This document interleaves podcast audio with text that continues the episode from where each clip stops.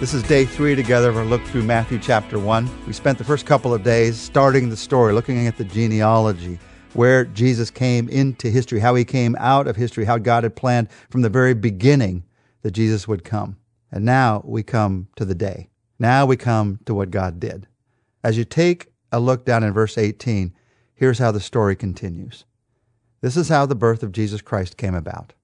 His mother, Mary, was pledged to be married to Joseph but before they came together, she was found to be with child through the Holy Spirit.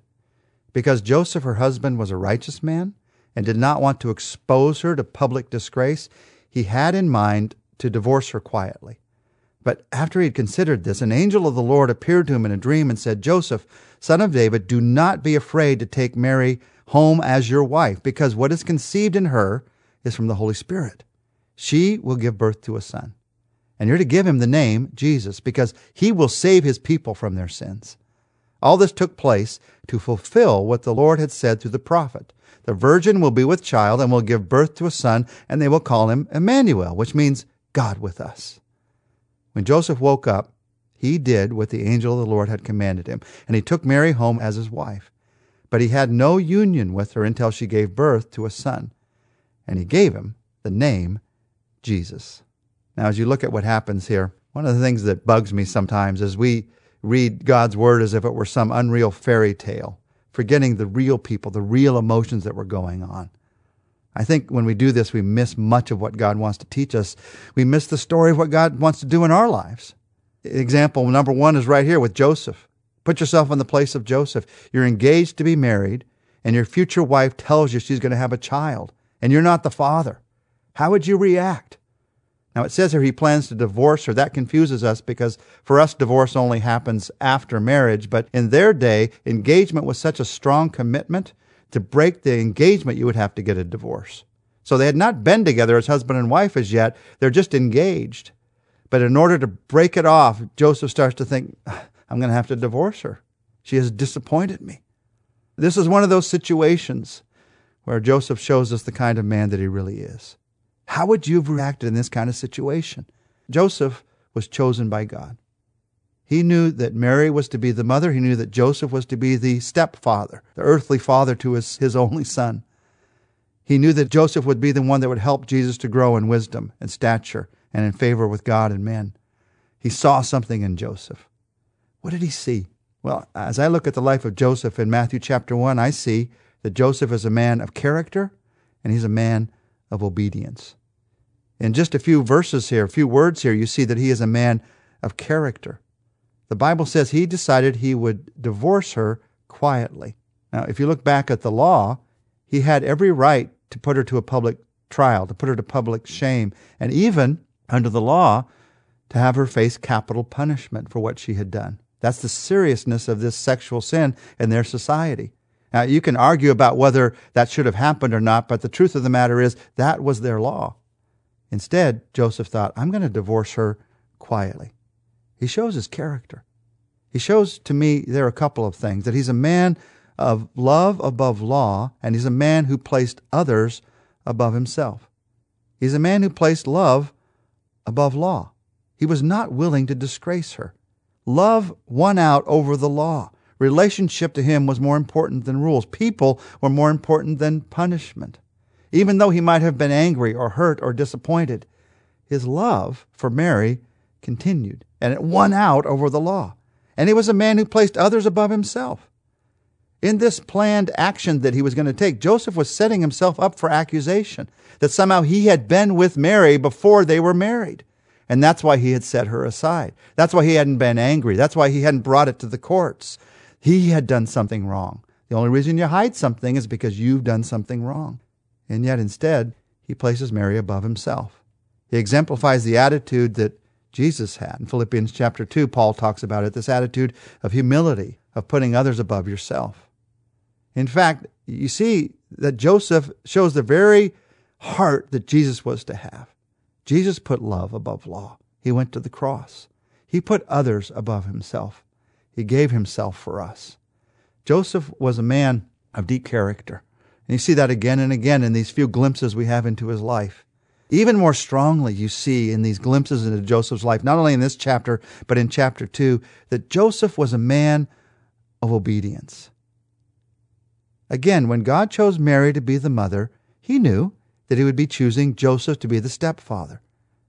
So, what qualities was he looking for in this man who would be the earthly father of his only son? The, the most striking thing to me in the Bible, in the story of Joseph's life, as you see it unfold, is not his job or his physique, it's not his magnetic personality or his business instincts. The quality of Joseph's life that strikes like a lightning bolt is his willingness to obey. He was an obedient man. He followed God in the most difficult of circumstances. When God told him to wed Mary, to marry Mary, even though she was pregnant, he obeyed. When God told him to flee Egypt to protect the baby, he obeyed. When God said return to Israel, he obeyed.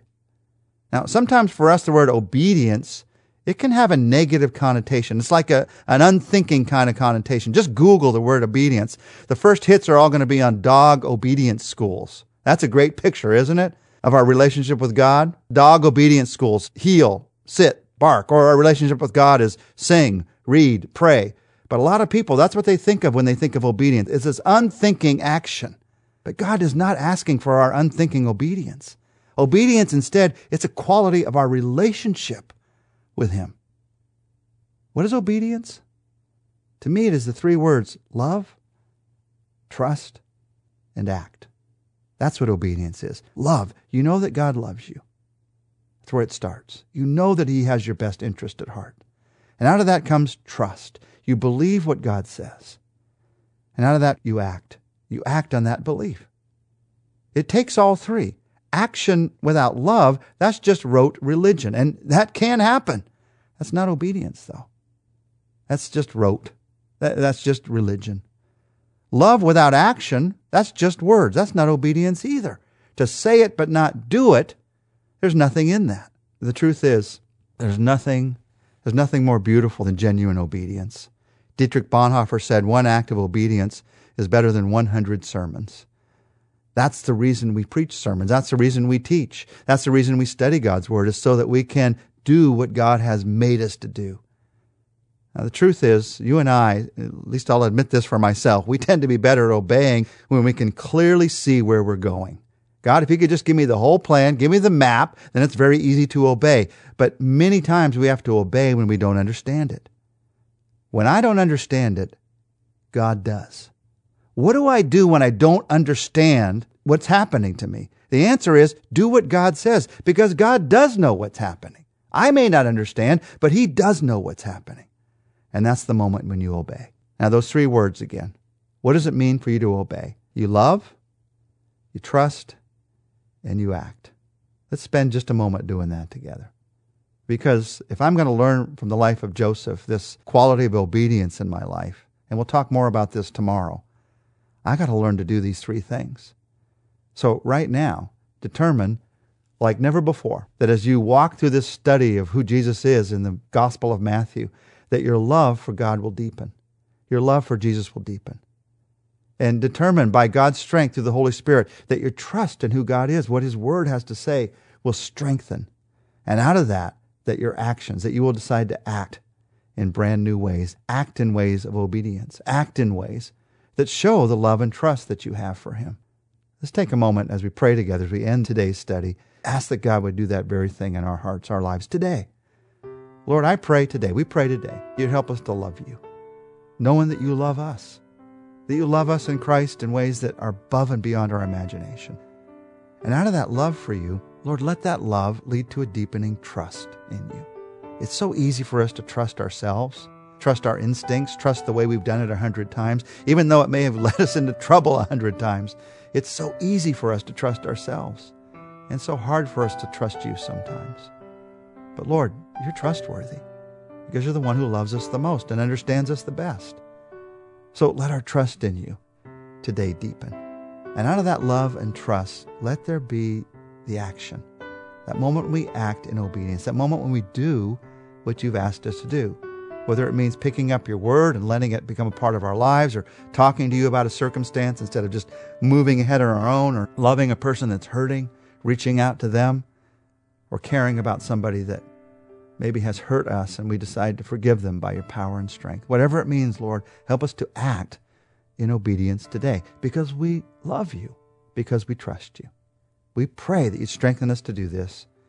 In the power of the Holy Spirit, we pray for this. In Jesus' name, amen.